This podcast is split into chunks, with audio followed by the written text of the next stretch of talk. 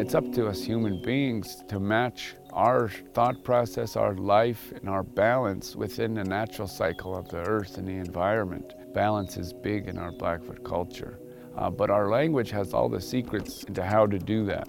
The children really bring life to all that. All these understandings and beliefs are useless unless they are lived. This is a living system of understanding.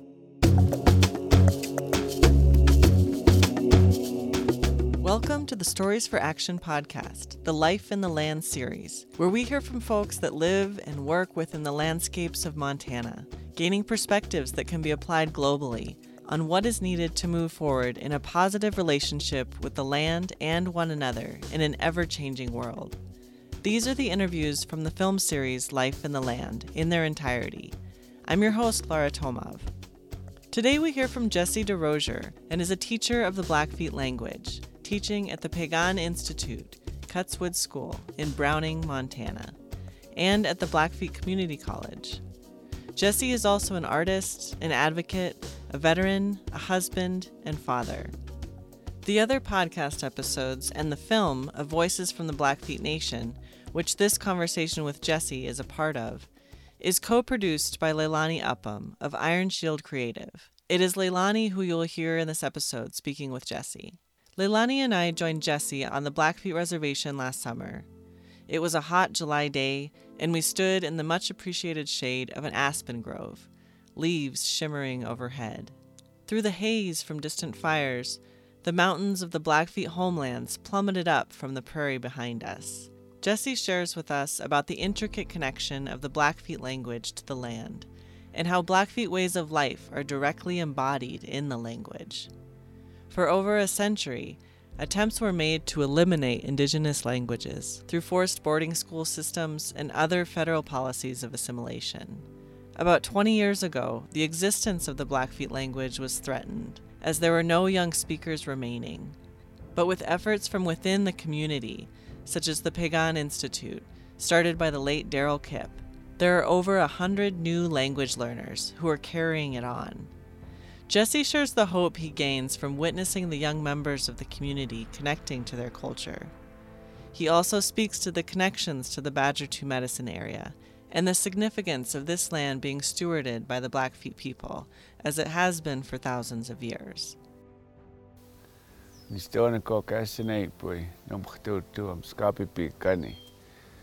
Uh, my English name is Jesse DesRosier.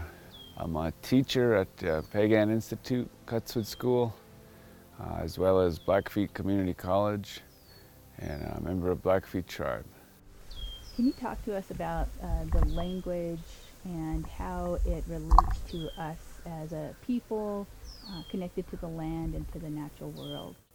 So language is our connection to Gibeitapis and our way of life. I think there's three important factors in that is Kipeita Pisinan is the way we live our day-to-day life, the things we do, uh, the reasons we do them, our ceremonial protocols, everything is included in that Kipeita Pisinan. The understanding of it all comes through Nitsi books in our language, you know. And then with that, we have a thought process of Nitsitapik Simstan, thinking indigenous, thinking like a human, you know. It all relates back together. But it's all very deeply connected within our environment. Uh, within our language, there's deep science knowledge, science-based knowledge and practice, you know, and I'd come from thousands of years of observation and living within an environment. Um, a lot of our terms in Blackfoot have a lot of history in them. Uh, for example, the simple word for mountains. In Blackfoot, we say mi stucky, you know, and the sign is like so. What it literally is translating to is being forced up. You know, so if we look at that word for a second and we understand the evolution of mountains and how they were created through tectonic plates shifting, forcing the earth up, you know, it, it gives a great example of why we call them that, you know, Mistaki. Uh, and a lot of our terms for our environment have, relate to those. Um, when I see aspen trees, I always go back to Napi stories and thinking about the eyeballs, you know. Uh, but cottonwood trees, we call Nitsitapi meats, it's, a, a, real tree. the resources that we utilized uh, in a big part of our cultural way of knowing, we, we referred to them as real, nitsitapio, you know, and it's up. And I guess a better translation of that is integrity. When our, we speak our language, nitsi, it's been translated by an elder of mine uh, as language of integrity. You know, it's, it's showing that we know and we fully understand and utilize these tools. That's what we consider the things that are real. Um, the cottonwood tree has a big significance within our ways of knowing, ways of life. Uh, not only is it used for our firewood, but it's represented in our old ogan, you know, and has cultural significance. But there are several plants and animals in that way, you know. When we talk about animals and our connection, you know, we really learned our society structures and ways of living off of the land based off of what we observed in nature, and the animals played a big role in that. Specifically, the E Neil, the buffalo. You know, the word for buffalo is very close to that of death because the buffalo was our way of life, you know, and we all know that death is also a part of life. But we called buffalo meat nitsitapi iksisakku, real meat. You know, that was the food source that fed our people. And when it comes to gaining knowledge and learning language, it's been said the best way to learn that is by eating buffalo, eating buffalo tongue. That'll teach us our, our ways again, teach us our history, teach us our stories, our, our language, because our language comes directly from the earth. It's tied to the earth, you know. Um, and for anybody who believes our, our traditional ways of knowing are gone, they just need to take a trip up to these areas here, to our mistakis, to our Sauki, our prairies, Nitamo hills, you know, our, our sites, our locations. This is where all of our knowledge came from. All of our ways of knowing and existence have came from. is not just the animals, but the environment as well. In Blackfoot, we have a verb-based language as opposed to English that has a noun base. Uh, and with a noun-based language, there's a big difference in our perception of what we see every day. You know, linguists have proved that the world that we see and the ability to translate it into thought, and it all comes from our language.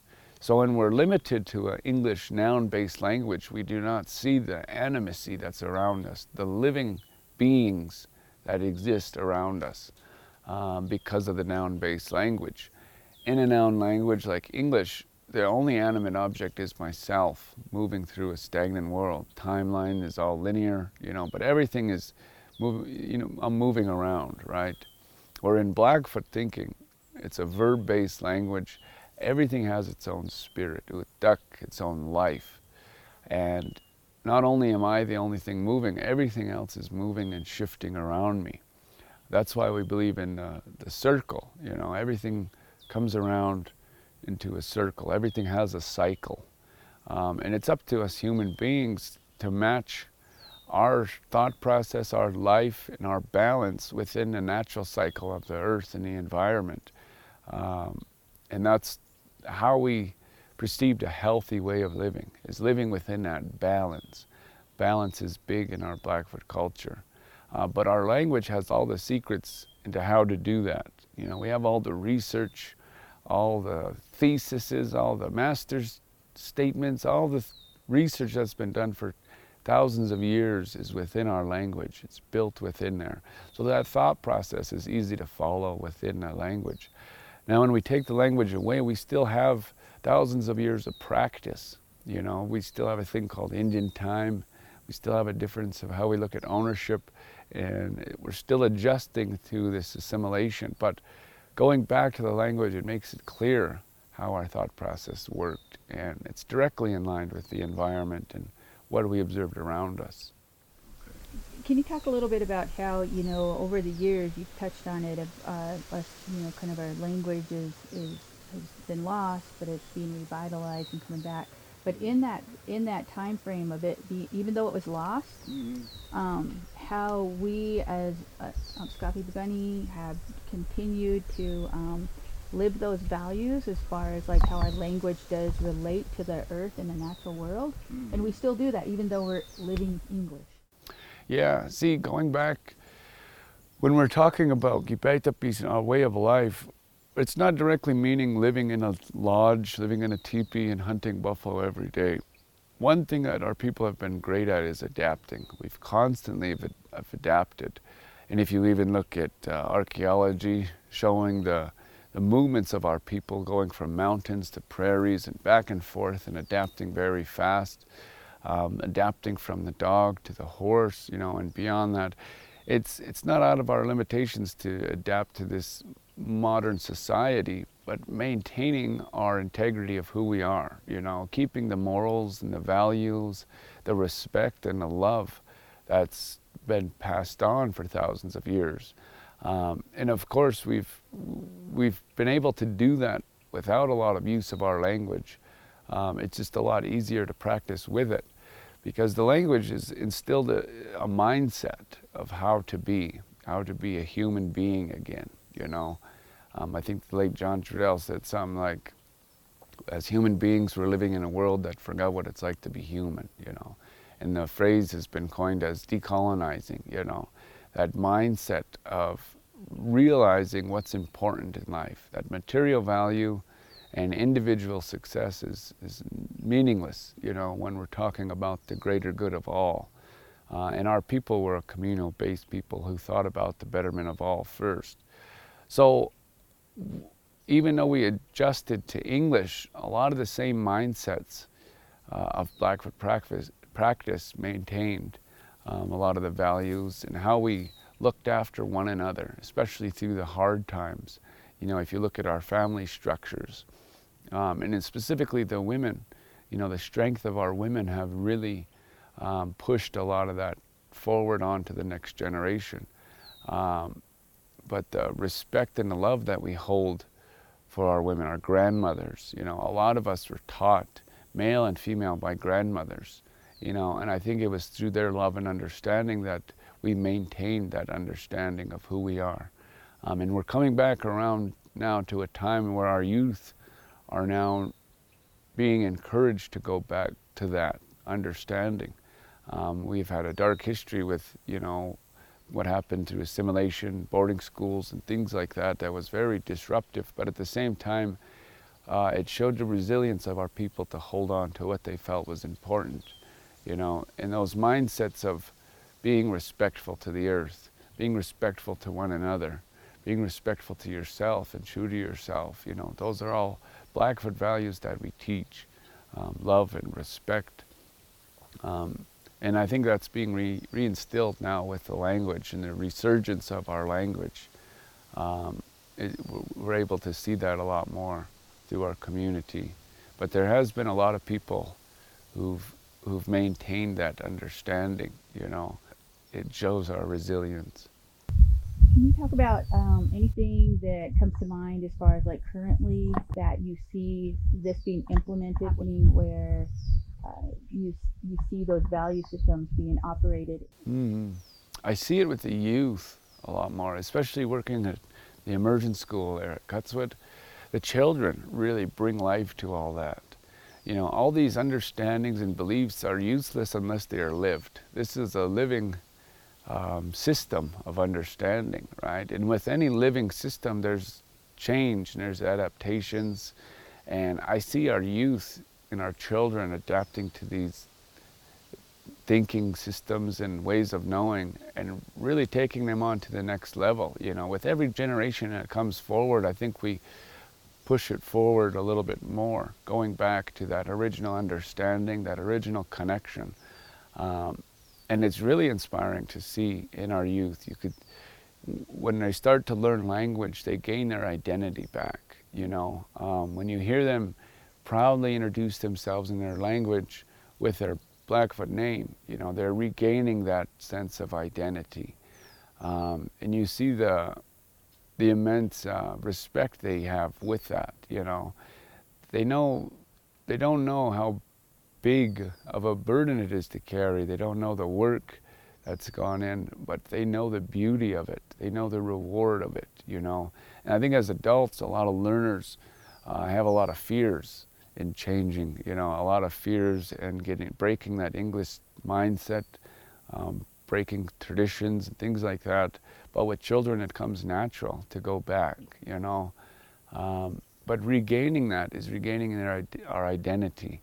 And I see it in our community when our kids are playing, when the way they address one another, you know, the way they respect our environment. You know, our, our kids, they utilize uh, willows to make their traditional games.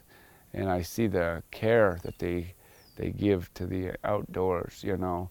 I see that they're recognizing these trees as living. You know, they're not just seeing them as, oh, they're just trees. It don't matter if we cut them all down. They're seeing the connection with themselves in those trees, you know. So it's a, it's a wonderful thing to see that respect and that love back into the environment, but also to the animals. You see many of our students and kids especially have pets and animals. And a lot of the times our students will name them Blackfoot names, you know, and they'll care for them a little extra. Um, and it's really, they really have that um, relationships with their environment and the animals, I think, a lot better when they understand it in the language. You know, even my girls, they'll say, "Oh, you got to talk Blackfoot to our dog. He understands Blackfoot. We don't know English." You know, so in their minds, they're still connecting to those animals in that way. You know, um, so it's wonderful to see that connection with the other things in the environment. You know, rather than just noun-based inanimate objects. They're seeing them as living beings, you know, and that's what's beautiful. We asked Jesse about the area now known as the Badger Two Medicine. Jesse speaks about the connection of this area to the Blackfeet people that has existed since time immemorial. This area, as well as what is now part of Glacier National Park, makes up what is known as the Ceded Strip, which was the subject of the Agreement of 1895 between the Blackfeet people and the U.S. government. The Badger 2 medicine is currently under U.S. Forest Service jurisdiction, and over the last several decades, members of the Blackfeet tribe, as well as other partners and interests, have defended the Badger 2 medicine against oil and gas leases. At this time, the future official management of the Badger 2 medicine is unknown, and many Blackfeet tribal members are advocating to have true Blackfeet leadership on the official management of this area. All right, so Badger Two medicine. Uh, the name comes from translations of our, our area, Badger Creek and Two Medicine River. Badger Creek, Misinski Sisachta, uh, was our traditional name for that river. And Two Medicine, Natu Kilkan or Natu Kilkasi, uh, came from uh, an encampment of two medicine lodges that were pitched on that river. Uh, these two prominent rivers are what make up in, within the Badger Two Medicine and Badger Canyon area. Um, and during the 1895 agreement, uh, that area was known as the Ceded Strip. Um, and later in 1910, or I've heard 1912, when Glacier National Park came about, they left that portion out of the park. Um, but since the beginning of time, that area has been prominent within our people. If we look at the peaks and the names of some of the mountains in, in that area, such as Feather Woman, Scarface, you know, these are prominent characters within our origin stories, in our creation stories. Um, and it's not that Badger Two Medicine is the only sacred site within our territory, it's the last sacred site. If we look at um, what areas have been taken from us and, you know, opened up to private development or uh, mining or uh, construction and things like that.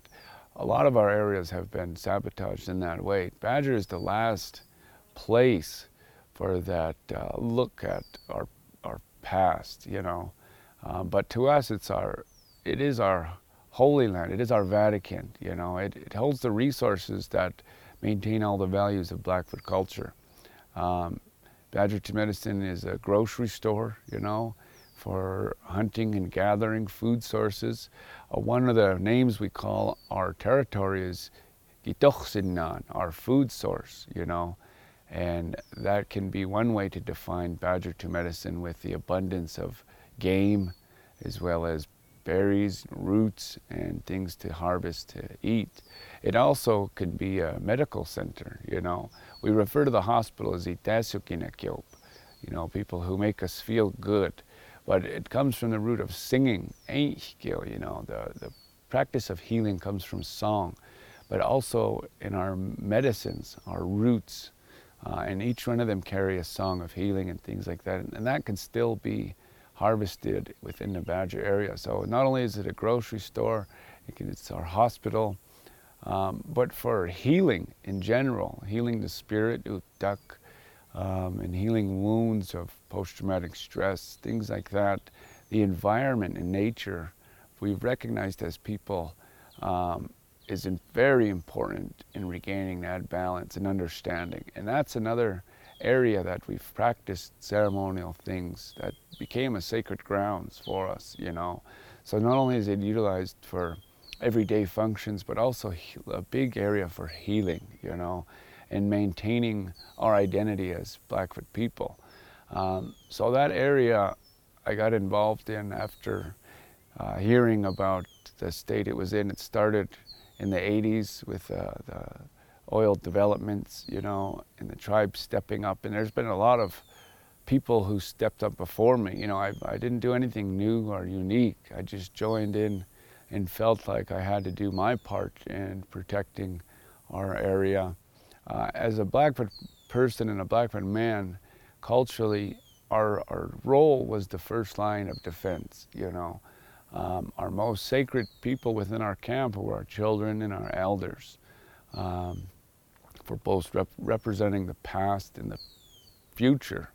Um, and our women were held in a very high regard. You know, it was up, it was the man's duty to instill our women's safety, uh, so that our people can carry on. You know, um, we said in our war songs, if we going out to battle, if we don't make it back, our women will have more children. You know, so it goes to show our our lives were meaningless unless the community was healthy. You know, so I wanted to help um, stand and protect Badger 2 medicine in that area.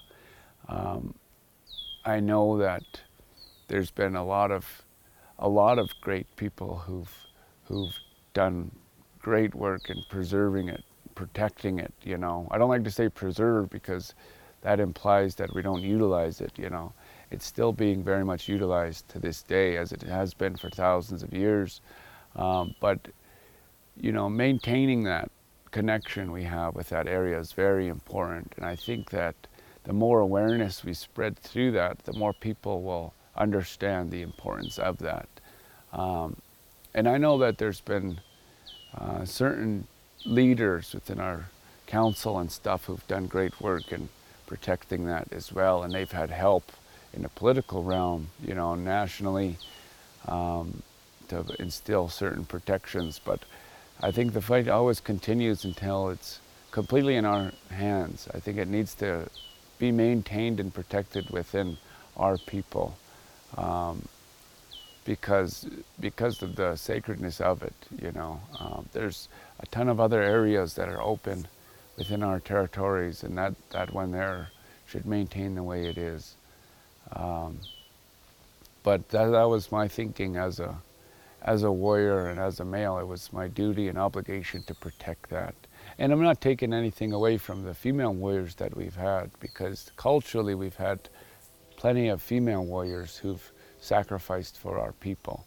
You know, especially in this modern era, I think a lot of our most prominent warriors to date, and in my lifetime and things have been women, you know, so um, I'm not excluding women in any sense when I say that.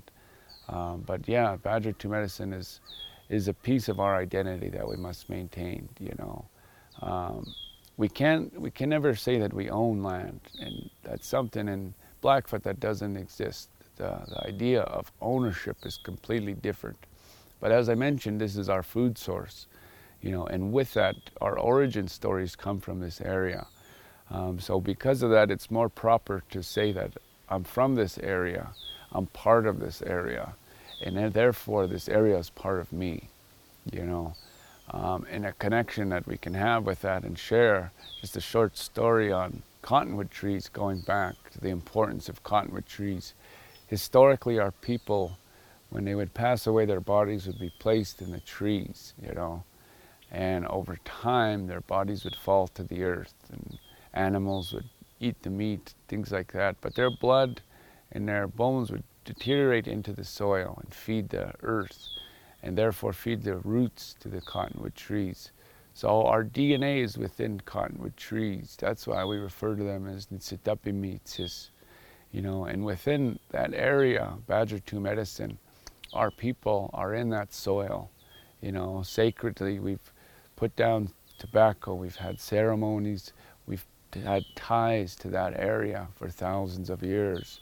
We are a part of that soil, you know, protecting that area is protecting our body, it's a part of us, you know. We have to look at it in that sense because that's how we look at our environment. They're parts of our body, you know. In our Blackfoot understanding, the way of ownership is we only own our bodies. So the things we consider very sacred to us, they're part of our bodies. That's why Whitecalf in the 1895 agreement said, Chief Mountain is my head, now my head is cut off. You know, that's showing the importance of Chief Mountain, but also showing the connection that we have to our areas. And Badger 2 Medicine is definitely a part of our bodies. If Chief Mountain is the head, then Badger 2 Medicine is our heart. So it's important to maintain that um, area for our for our identity, for our future generations. You know, I think it's our obligation and duty to, to maintain that for future generations, so they have the opportunities to to live with that and utilize that area in ways that they find necessary.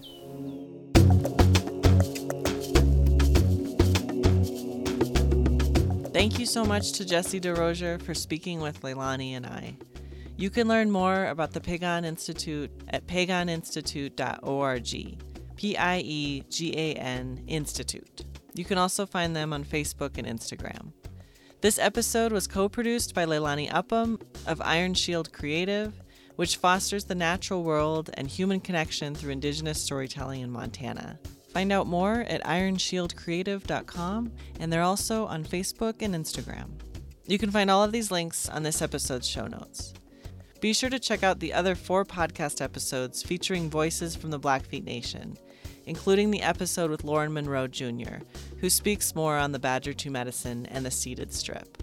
You can find the entirety of the Life in the Land project at lifeintheland.org with films and podcasts from four regions of Montana. And thanks to Peyton Butler for editing assistance on this episode. Thank you all so much for listening.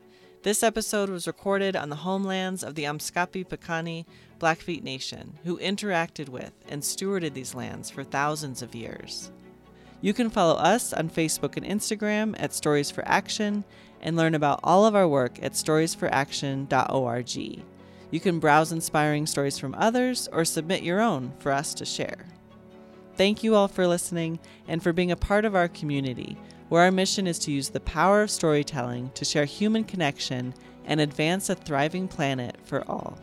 The entirety of the Life in the Land project is made possible completely through donation support. We'd like to thank the following generous supporters Crocus Foundation, Bioregions International, the Wilberforce Foundation, World Wildlife Fund, Montana Forest Collaboration Network, the Jim Scott family, Marina Weatherly, Montana DEQ's Abandoned Mine Lands Program, Montana Conservation Corps, Bird Conservancy of the Rockies, Winna Aces, the Milton Ranch, Northern Great Plains Joint Venture, Montana Land Reliance, Joan and Cliff Montaigne, and additional support from Heart of the Rockies, Montana Watershed Coordination Council, Rancher Stewardship Alliance, Lower Clark Fork Watershed Group, Big Hole Watershed Committee, Bill Long and Billy Miller, Gary Wooded, Arthur Lubis, Rodney Fry, Chris Boyer, Gary Burnett, Daniel Beal and Julia Becker, Tom Palmer, Chris King, the Mannix Brothers Ranch, Ann Schrader, and a special thank you to the Common Ground Project. You can support future Life in the Land work with a tax deductible contribution at lifeintheland.org.